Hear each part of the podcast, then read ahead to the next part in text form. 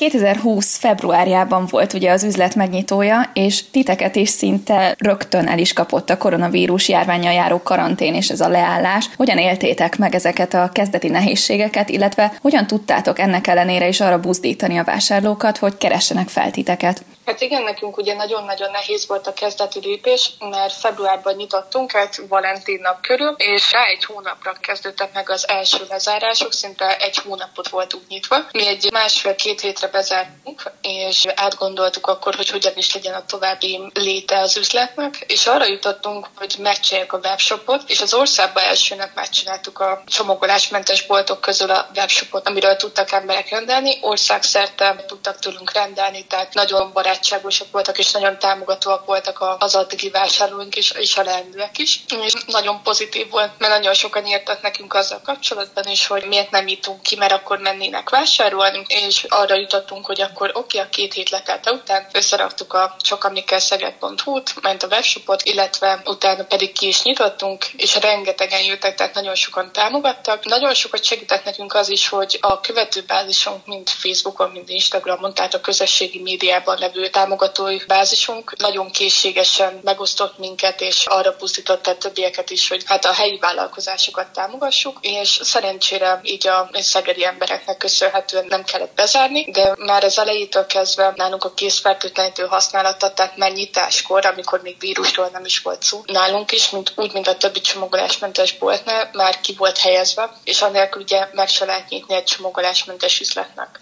És pont erre vonatkozó a következő kérdésem, hogy ha bár említetted itt most a webshopot, de a járványhelyzetnek a rosszabbodása miatt milyen szigorításokat és óvintézkedéseket kellett még bevezetnetek, és ezek mennyire voltak, vagy vannak kihatással a vásárlóitokra, illetve hogy egyáltalán így a járvány alatt, járvány idején hogyan oldható meg ez a hulladékmentesség szerintetek? Hát igazából a járvány ideje alatt, tehát ebbe az egy évben úgy vettük észre, hogy nagyon türelmesek voltak a vásárlók, tehát mi olyan intézkedéseket is bevezettünk, hogy egyszerre csak négy vásárló lehessen az üzletben. Így igazából sokan nem tömörültek egy helyen. Alapvetően nem egy nagy alapterülete az üzlet, de így azt lehet mondani, hogy egy 10-15 négyzetméter jut egy főre. Illetve olyan szempontból is tudtunk segíteni, hogy itt, mivel nincs az a nagy tömeg egy üzletben, így nem fogdósák össze az összes csomagolást, az összes zacskót, és sokkal kevesebb kontakt éri az egyes termékeket. Sok esetben segítünk abba, hogy szedjünk, tehát hogy akkor nem is fog mondjuk napi 30-40 ember által megfogva lenni egy doboz, hanem mondjuk akkor csak két ember fogja meg, a